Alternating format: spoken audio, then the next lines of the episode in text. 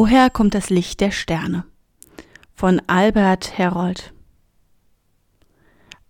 Am späten Abend gingen Salomon und Mangolius spazieren.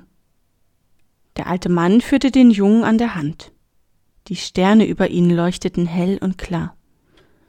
»Warum sieht man die Sterne nur in der Nacht?« fragt der Junge. »Weil am Tag die Sonne zu hell ist«, sagt der Alte.